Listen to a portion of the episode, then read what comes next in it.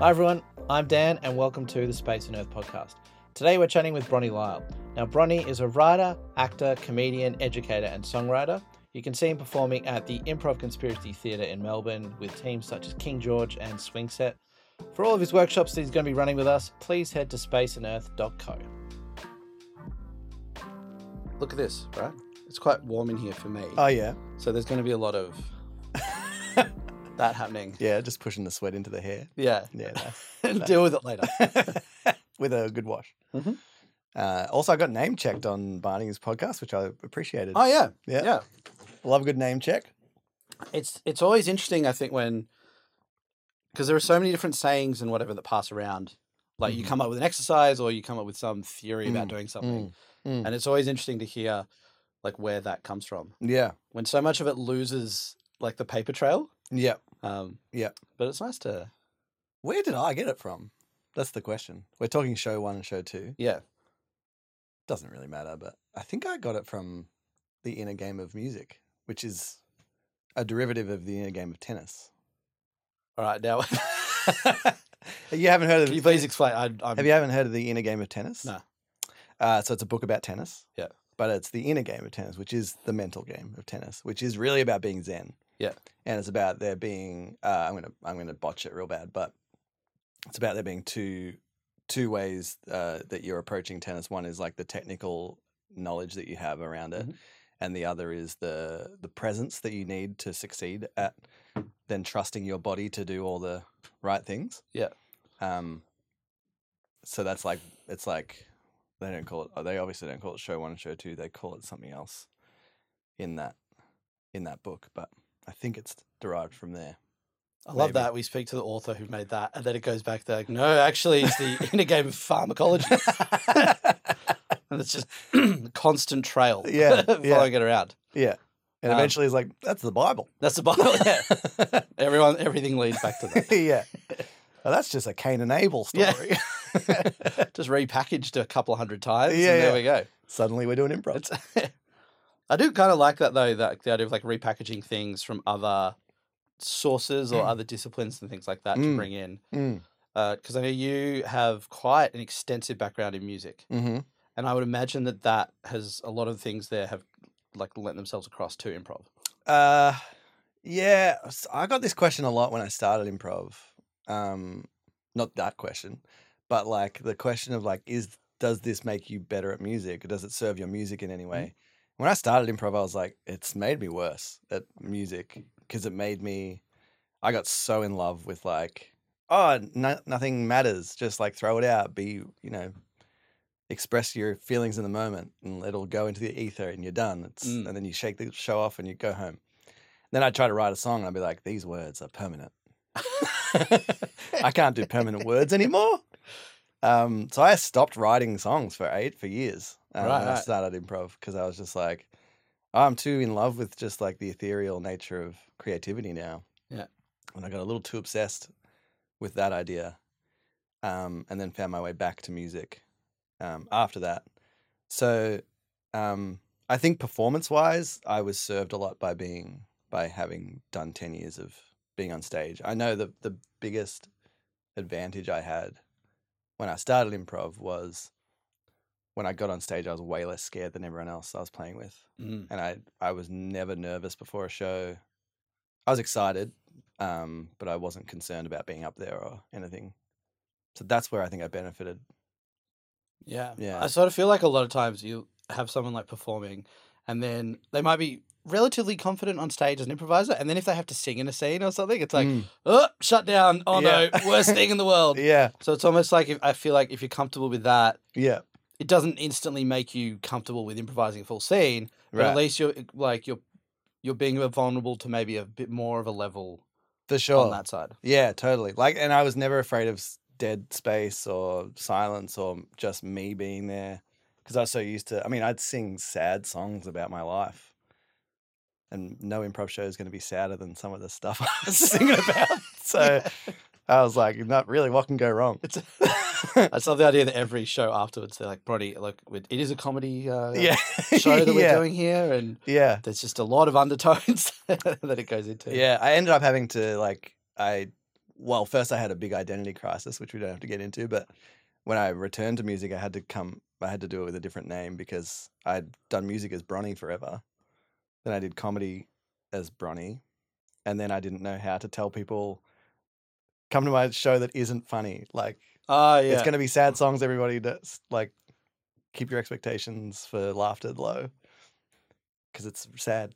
I, I get that. They see Broni pop up and it's like, oh, yeah, he's a funny a guy. Hopefully they think that. Yeah. Yeah, yeah. going out on Um, a date and it's like, yeah, great. It's so hilarious. yeah.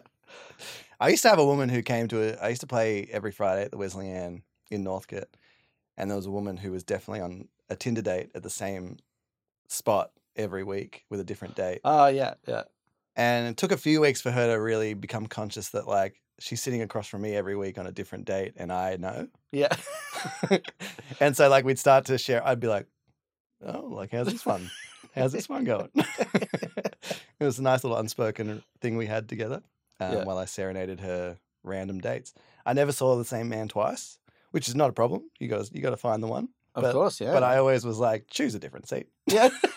Go somewhere else. Maybe it's just like so comfortable there with you. That was like the calming force. The yeah, maybe. Yeah, everything was like nice. Like maintaining as much control as maybe you, you can in a situation like that. that's true. Yeah, maybe I'm not giving myself enough credit there yeah. for the safe space I was creating. Yeah, you to yeah. search for the one. Yeah, you're the catalyst of that. That's yeah, that's nice. That's a nice way of looking at it, Dan. Thank yeah, you. no, I think so. Well, like you know, you've you've very. uh I, I can't see you being a very sort of like intimidating artist performing, uh, and play things. And no, I mean that in a good sense of no, like, yeah, thank you. um, and hearing some of your music too. It's like it's it's a lot more, um, in my mind anyway. Sort of like sit down, relax, listen, and like Mm, tune in that way than Mm. than like this this guy's just going wild up there. yeah, and- yeah, really demanding our attention. yeah. yeah, yeah. Crazy. Those front bar gigs, I was always, I was mostly so you can play in the front bar or the back bar of Wesley Anne, and they're two very different gigs. One is like sit and listen to me, and the other is basically ignore me, Mm. and I'll shout out some drink specials. But did you have to do that as well as part of? Uh? I was never obligated, but I did it one time, um, and then I got a slab of that beer sent to my house Ah, because the nice. because the bar manager told the rep that there's this one artist who like spruiked the beer, and the Yeah. guy was like, "Sweet, I'm going to reward that guy." And then so I did it forever after that, and I never got any more. Okay. then it's like that's your food album that came after that. Where it's Yeah. just try to get as many things as possible. Yeah. Um, you did make me think of though. Um, so we joked about talking about basketball on this podcast, Mhm. and then I thought to myself, I won't talk about basketball. That'd be silly. But then you said what you said before about like things being derived from other disciplines. Yeah, yeah. I actually do relate a lot of improv to basketball. Mhm. Um, because I love basketball, I'm obsessed with it. Um, and I'm obsessed with improv. Uh, and I'm obsessed with creativity and just like collaboration, really. Uh, there's a great quote. There's a couple of things. There's a great quote um, from a coach um, whose name is escaping me, but it's um, talent. Talent sets the floor, but character sets the ceiling. Okay, yeah. Um, and I love applying that to like the philosophy around improv, which is like you can be funny and charismatic and enigmatic and lovely to watch, but if you don't have the character to like play along, then like your ceiling as an improviser is only so high. Mm. Um, obviously, I'm not judging your quality as a comedian or a, a ideas person, but your ability to exist in a long form with another group of creatives is only so high if you don't have the right character or the right philosophy for it, right? Um, and the other thing is, um, I was listening to this podcast with Malcolm Blad, Malcolm Gladwell, Malcolm Gladwell, and someone else, but it was about basketball. Um, and it, I think it might have been revisionist history, but he's talking about how you can pull great players, you can play, pull mediocre players out of mediocre situations, put them in the situation that fits them, and then they look like great players, and then they get mm. traded as great players, and they go and return to being mediocre yeah, yeah. and how like we we undervalue fit and like appropriate the appropriate person for the job Yeah. and i think that's so true in improv as well like i've seen people who thrive in certain shows but then take them out of that show and put them elsewhere. And if they're relying on the way that they exist in that show, they're not quite hitting the same sort of stuff they hit in that show over there. If that makes yeah. sense. Oh, yeah, definitely. I feel as well in the sporting context because I follow football, hmm soccer, but Nice. um, quite intensely, and you do get that a lot. There's a lot of rhetoric from fans who this this player's rubbish. They're so bad. They're horrendous. Mm. And it's like they've come from a good club before, and we Yeah. paid like twenty million pounds for them or something, yeah. and suddenly they are just horrendous and shocking and all that. Mm. And like fans, certain fa- these are quite a toxic section of a fan base. Mm. Mm. They like get quite up in arms, and then a player then moves on to another club, and they celebrate, and then the player does really well at another club. yeah.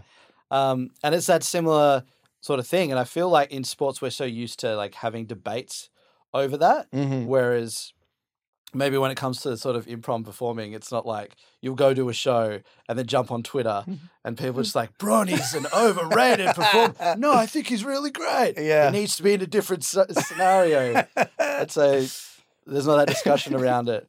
Yeah. Um, but I really do agree that it's like fit is so important for that. Mm. And like, what are your strengths as a performer Mm. and just a creative in general? And you can you can put on an incredible show with just the right person that you're performing with. totally. You can do it with someone else, and you could still both be really good performers. yeah. But the fit's just not there, and that doesn't mean you suddenly suck. Mm, yeah, yeah, yeah, totally true.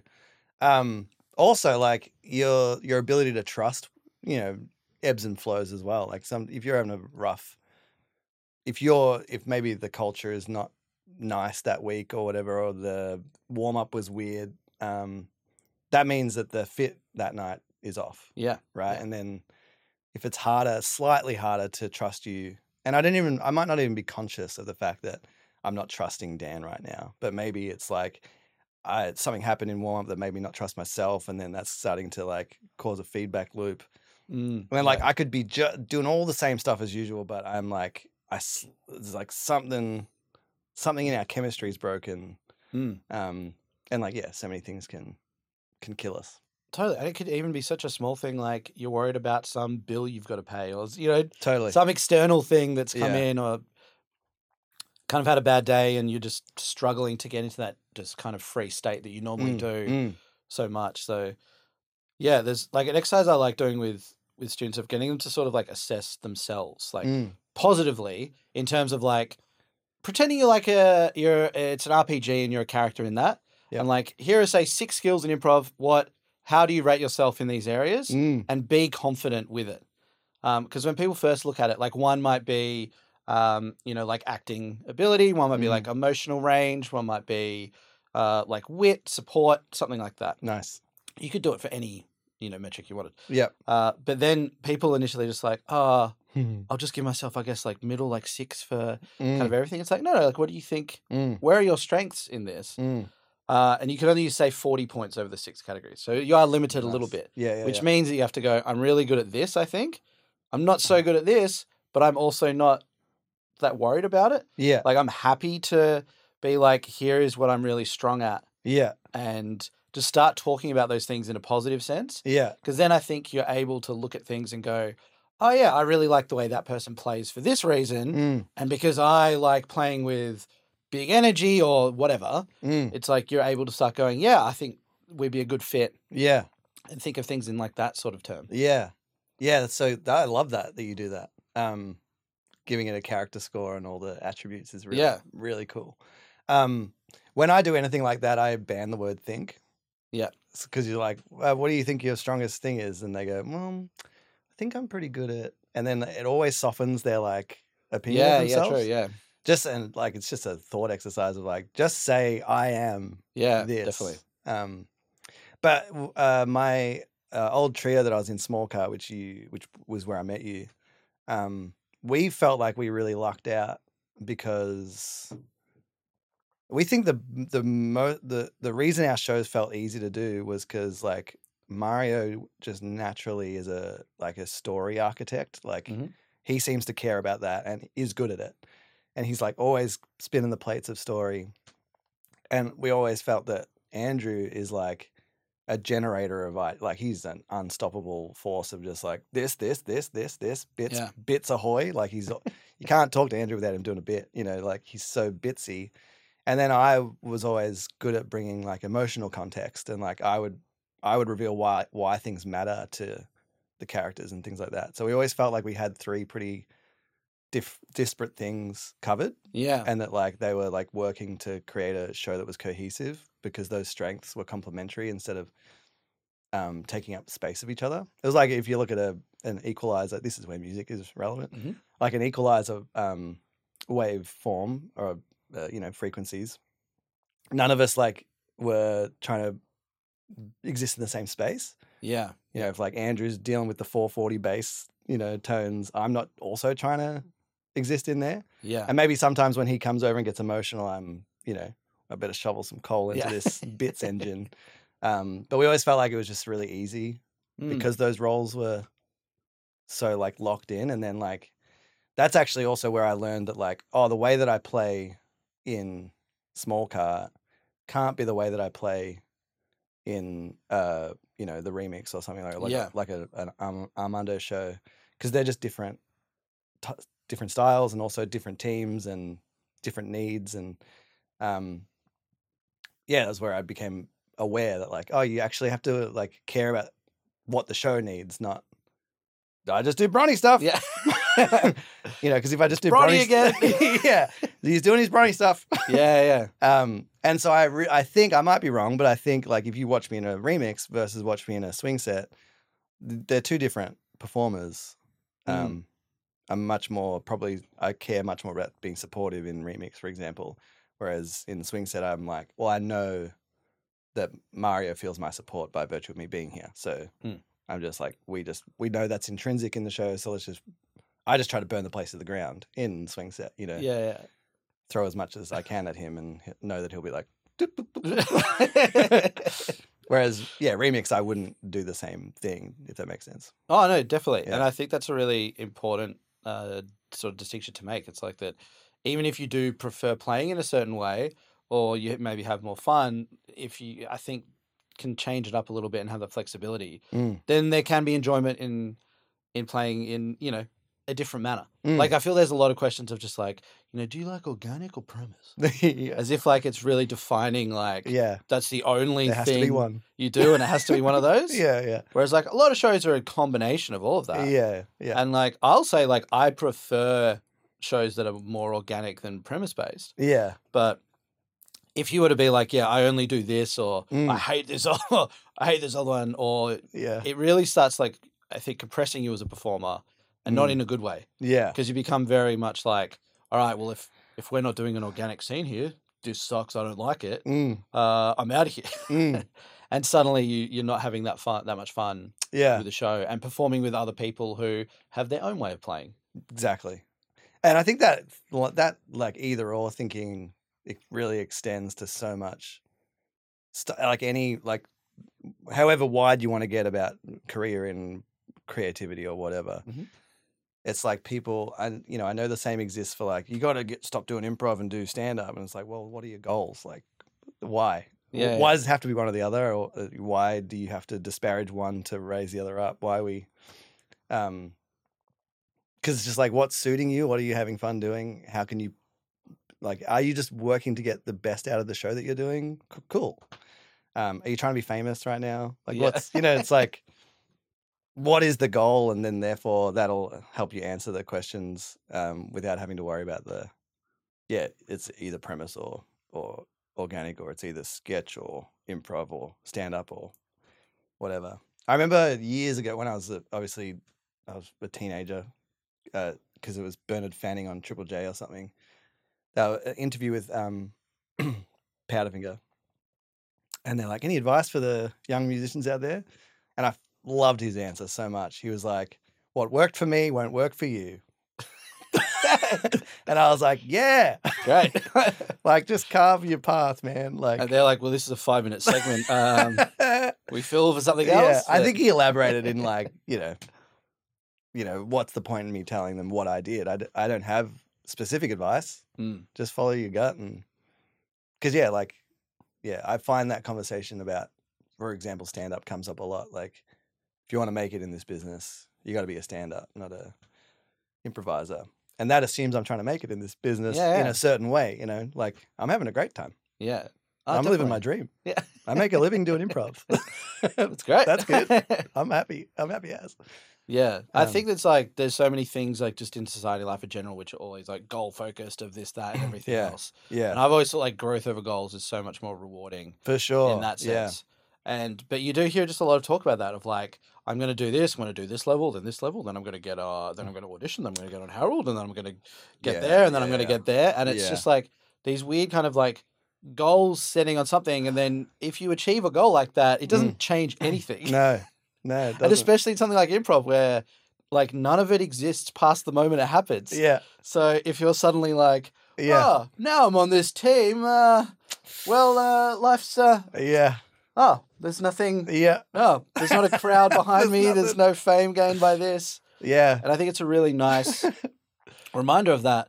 Like you, like being content with uh whatever is happening as successful as opposed to Mm. defining something always in the future as being success totally. Oh, totally. I know. I've been around long enough to know in in creative uh, industries.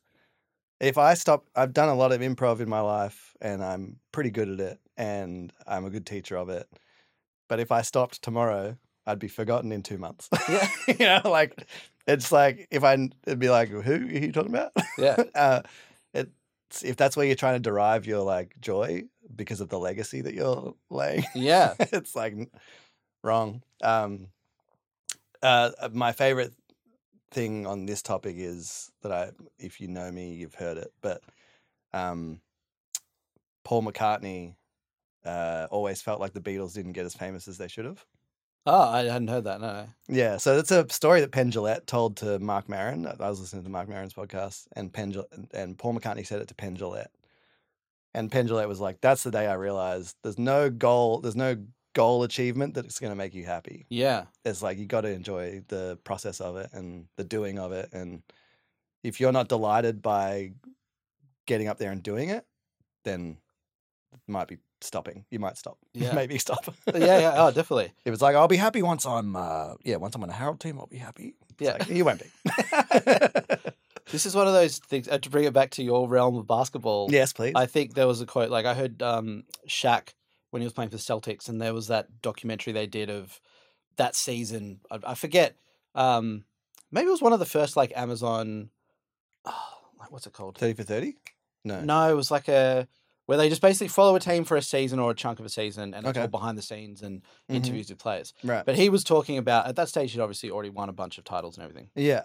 Sorry, championships. Yeah. Um, and he was talking of like that mentality of like, well, like you know, you come like you want uh, maybe you want a lobster dinner, then you have lobster dinner, then you want a bigger lobster dinner next time, Yeah, and then you want this, or it's like you want this car, and then you get that car, then you want a bigger car, then you want that, and it was around the same thing of like finding like contentment.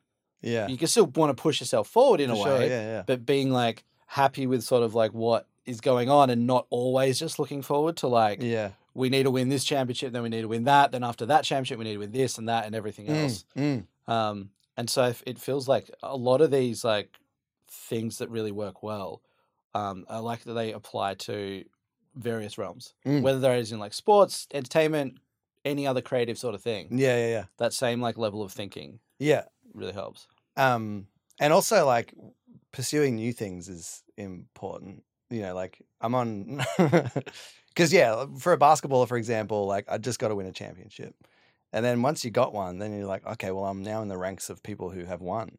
I better get a second one. Yeah. Uh, um, uh, I don't know where I'm going with that, but like, I guess like, why not? Maybe that basketballer should go get an Olympic medal instead. You know, like because there might be new joy. There's a different type of joy over there, representing your country, perhaps. Um, but like you get on Harold Night, for example, such a niche Melbourne specific yeah, yeah. improv world goal that you've set there, and then like the goal. What does the goal become then? Like, uh, I don't know, some other indie show that yeah, gets. the- and then so it's like maybe just enjoy doing improv, and then once you feel like you've got your your hang of it, like how does that creativity lend to some other interest or whatever? yeah. Oh, oh, definitely. And I think that like trying new things Mm. I feel like it either does two things. You're either going to find something that you love doing, Mm. maybe more than that initial thing, Mm. and then you're like, all right, I'm going over here now, which might have been you with say music, yeah. and then finding a problem, going like, all right, cool, but then still going back to music and yeah. And everything. But it's either you'll find something new that you love doing that'll take up a part of your time as well, hmm or you'll be able to learn something from that which will just enrich Totally. what you're doing in say your home discipline. Not that that's the only thing you do, but you Mm. still might try something new and be like, yeah, not for me, but I really enjoyed this aspect of it, which I Mm. learned something from. Mm. And how can I actually integrate that into uh, performing and like Mm. in that sense? Like I always find it uh, when it comes to sort of like any improv related things, I'll always get ideas, especially say for coming up with exercises. Yeah. They are always uh, like as far, well, not as far away as possible from improv, but outside of improv realms. Like Yeah. it'll be like watching a movie or it'll be like seeing a musical at a theater, Totally. like something like that. Yeah. And I'm like, oh, that's a good exercise idea. Like, better just like note that down. Yeah. And all that stuff sort of coming in um, from all those ways. So I've always found that that helps so much Mm. to just like widen that net of where all the stimuli is coming from. For sure. I um I'm teaching the move with meaning workshop with you. Um and uh, like I know what I'm doing. I know what I want to achieve with that workshop. But then randomly last week I was watching Seinfeld just season 2 some episode something. And I I noted down the episode and the timestamp cuz there was the just the perfect example of what I mean with Yeah, the yeah. workshop. And I was just like yeah, just that stuff sort of happens serendipitously and like you never know when it's when the inspiration's going to spark. Um, and I mean, Seinfeld is not a new piece of media that I was enjoying, but like just continually like taking your eye off the prize every now and then is going to help you like expand Yeah. your understanding of the prize. I think. Um, there's that Amy Poehler thing of like she stopped trying to be famous and then she suddenly got famous. But I think that um, that applies to so many things. You stop trying to do like you agonize over this one thing, but if actually you take a break from it, you go Yeah. like, oh, actually, I know what to do with this It's- this thing right now. Even if it was, I just took a nap, but or you could play a video game or. Oh, that's I struggle with that. So I I know that the thing that I just said. I know that that's true. That you should take a break and come back to it, and you'll come back fresh, or you might find the answer somewhere else. But I can. I just said play a video game, and I wish I could allow myself to do that. Yeah. like it'll be like the middle of the day, and I'm like, I should, I can't solve this, but I'll never go. I'll never let myself play a video game because I have some self-flagellation problem where it's like that's I should scold myself for wanting to play video games. like that's a naughty thing to do. Yeah, It's, like it's it's unproductive. Even though Ah, I know yeah. I know like what I just said is true. Yeah, Take a yeah. take a break and I'll probably find the answer while I'm playing a video game. Yeah. because I'll zen out or something and I'll form a new understanding. But that's the one thing I can't allow for some Yeah. reason. What is that, Dan? Can you help? I don't know. It, it makes me think of like maybe it feels like uh, just a made up reason for doing something that a teenager would say to their parent. Of like, it does. you doing your homework? Like, no, I've got to play FIFA for a little bit. And like, Yeah. it's helping me with my maths. Yeah, I'm sort of doing my homework. I'm homework. sort of doing it. I'm going to get there. I just need this input to come in. So like, there's that something. does sound like that. Yeah, but no, I, I totally get that. Like the feeling of, especially when you feel mentally you've got like a lot of things to do, Mm, uh, that you just think like, all right, is it better for me to be to just try and go through this list of things I'm trying to get done yeah. and just do them to whatever level now. You always end up getting really tired by the end of it, yeah. or taking that break and then it just completely like you have a moment where you're like, oh, hang on.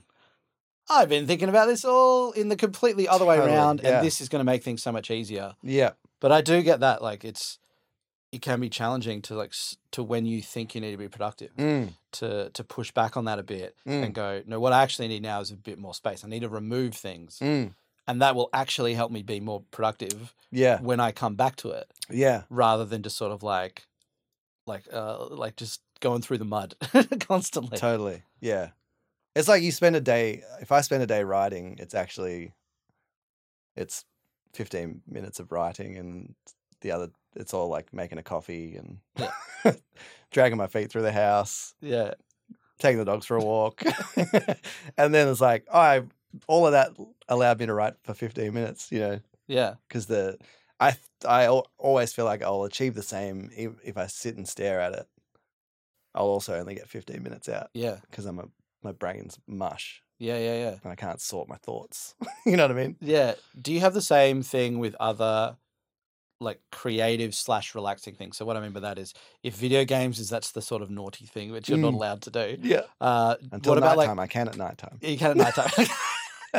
yeah. You've got that little window where Yeah, a tiny window. Yeah, yeah. Does that also extend to say watching like TV shows, watching movies, or like maybe listening to music just to really listen to it, not to actually use it as a background Mm. for something else? Like, do you? Is it all sort of things like that? You're like you sort of push away Mm. in lieu of like that productive, um, sort of like I guess Yeah. that magnetism towards having to be productive. Yeah, but it is a thing I hate about myself. I don't this is I don't feel good about this answer, but um yeah, I like I won't let myself watch a TV show until like after 7.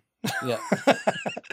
um and then also like I'll feel dirty if I don't feel like I achieved anything that day. And um and achieve so this is where I have an unhealthy relationship with creativity. Achieve is like I could have done a whole day of work, but if I didn't like chip away at that chorus I've been thinking about for a song, I w- haven't achieved anything that day. you know Yeah, what I mean? yeah. Like even though like I've done all my business, Yeah, yeah, yeah. but like I don't feel like I've creatively achieved, and I think that's like how I fill my cup. So I like I feel uh like I'm betraying myself if I don't allow just a moment of like something to work. Mm. If that makes sense. Yeah, yeah.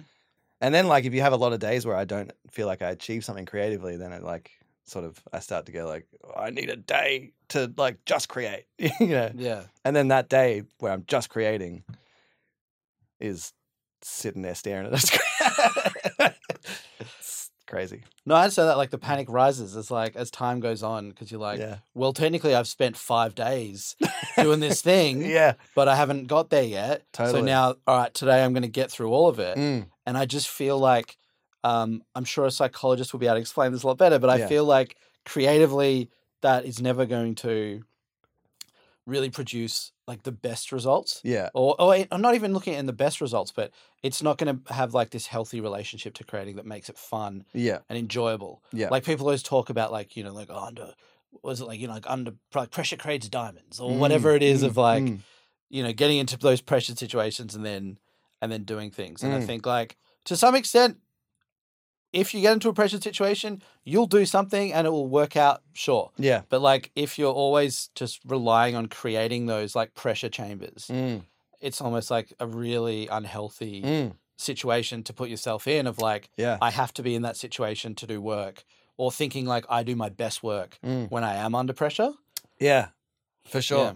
Yeah, I've created in the past. I created financial pressure chambers by like booking the most expensive studio in Melbourne and being like, "We're doing three days there, boys," and not being ready for that, and then like Yeah. doing s- stuff that I'm like semi like I used to be really proud of, and I've over time gotten like, "Oh, it's okay." Like it's I'm semi proud of it, but like I don't think it's my best songwriting or whatever, and it's like I tried to I tried to do it the way that I know that other people do it. You know, like book the time, rehearse the songs, go for it. yeah, Um, but then I think my best songwriting has come from like uh, the day that um, I went on a songwriting camp, um, and one of the guys from the Milk Carton Kids was like, "Have you um, have you reconciled with the fact that music is your hobby now?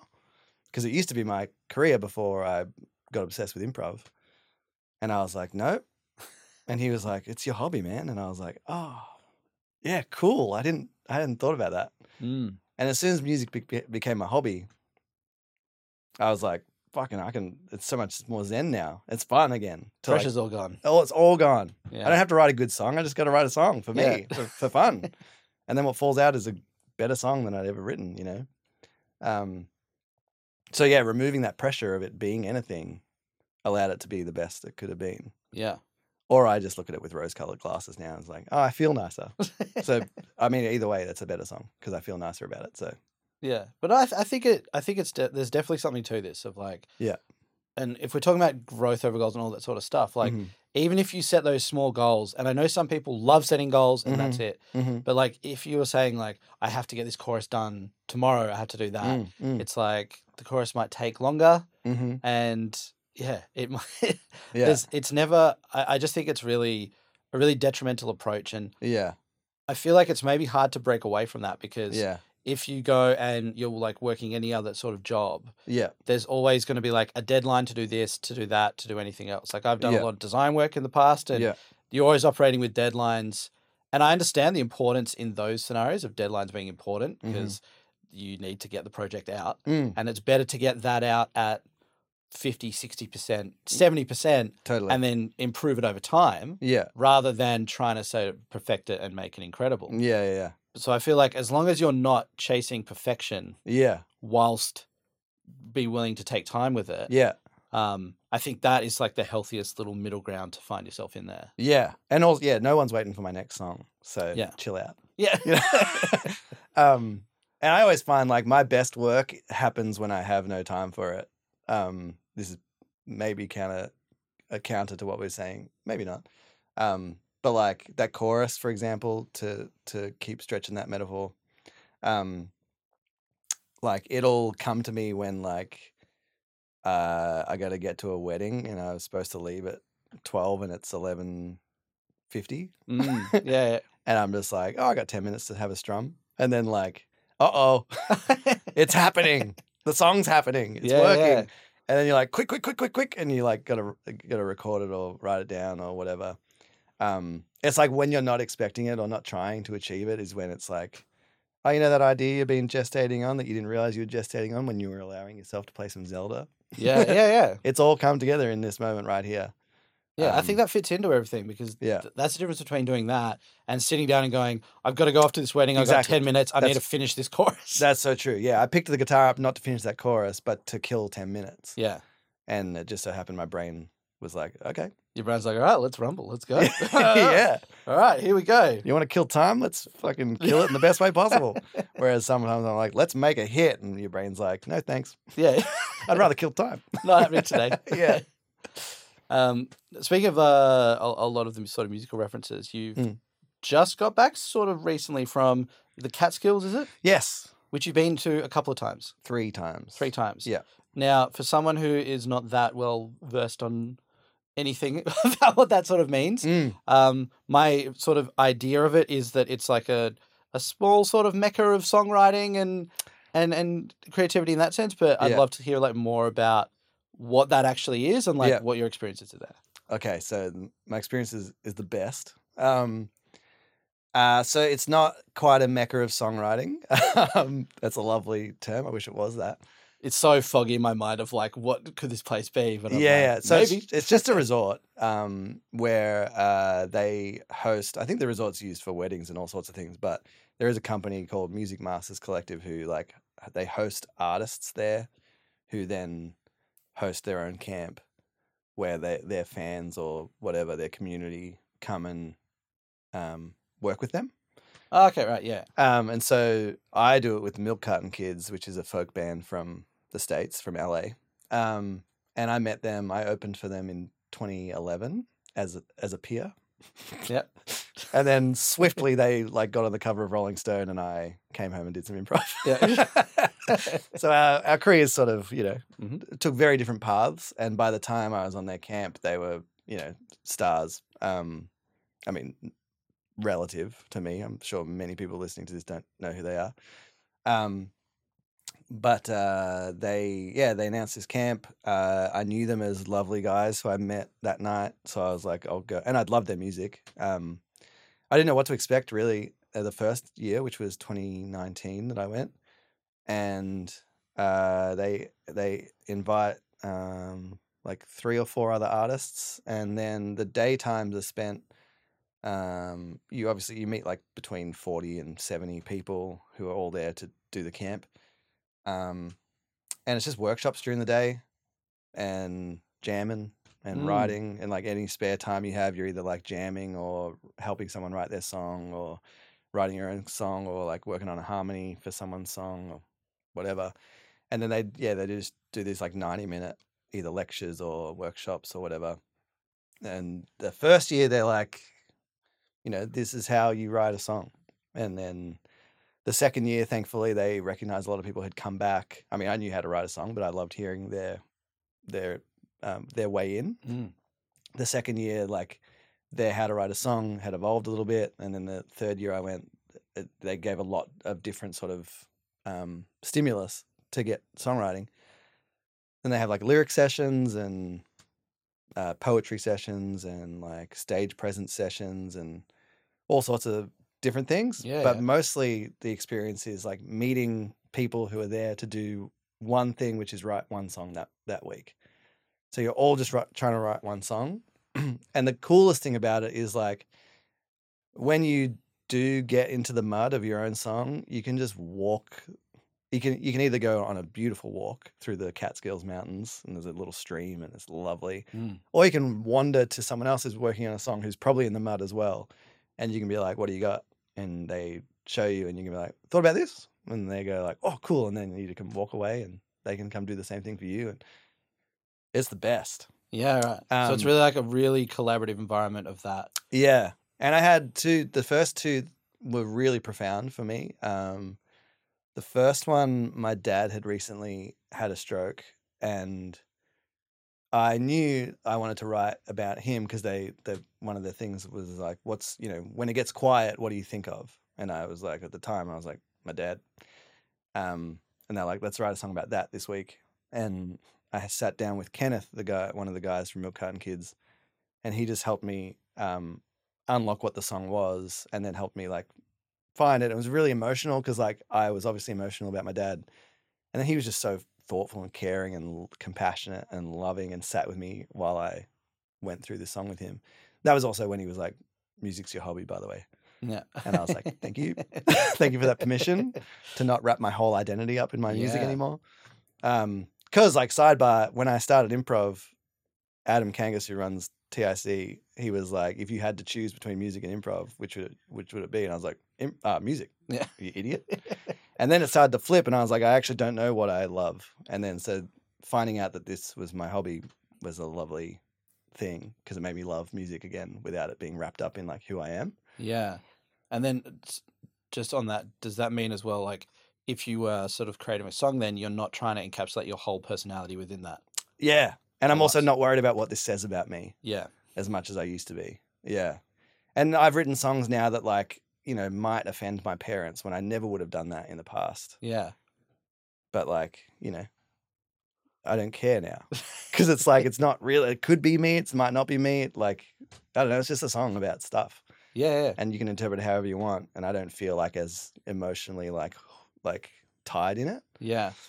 Um, and then the second time, another uh, uh, um, a friend had passed away. That um, he was the guy who used to book um, the my favorite venue in San Diego, and I'd played there like maybe fifty times, um, and I loved it. And it was it was also where I met all my American friends. Was this venue in in San Diego? Is this what you did a fringe or conference yeah, show about yeah, yeah. once? Yeah. Yeah. Yeah, I saw that. Yeah. yeah. Yeah, so the guy, the guy, one of the characters from that show, he passed away like right before the second camp, um, and I felt so gross that the first thought I had when he passed away, I loved the guy, he was awesome. Mm. But the first thought I had was, "It- it's going to be really hard to play in San Diego now, Mm. and I, I was like so mad at myself for having that thought as the first thought. Um, and then uh, Joey, the other guy from the Milk Carton Kids, I told him that story, and he was like, "That's the name of the song," and I was like, "But that's the bit I'm ashamed of that I want to like write through." Yeah. And he's like, "No, but it's hard for m- more reasons than just he booked you there. It's hard to play there because he created a community there, and like." It's hard to see your friends there now because he was so tied in that, and I was Yeah, like, yeah. "Oh yeah, fuck." and it was just like such a nice he just gave me a different perspective on the song and i can still say the words it's hard to play in san diego and i'm still like i'm still exercising that demon out of me but now it's in a positive way it's like it's Yeah. hard to play because you created such a nice place for everyone and you're gone and therefore that community and that safe space for all those musicians is gone Yeah. So is that looking at it like instead of going, I've had this thought that's shameful. How egotistical of me to think that. Oh no, I'm gonna just bury this and put Yes. it into the background. It's like, what does that actually mean? Why is that? yeah And how can I really sort of express that dropping that sort of judgment of like, um, is this too is this too personal? Is Mm. this like will people think I'm an asshole for saying this thing? Like Well, it was. those sort of things. I I wanted to write a song about my shame and how shameful it was, and really like, you know, what a piece of shit this Yeah, guy is, yeah. you know, and like and come at it from that angle. But his point was like, no, you should write about all the reasons why he made pl- that place so good to play in.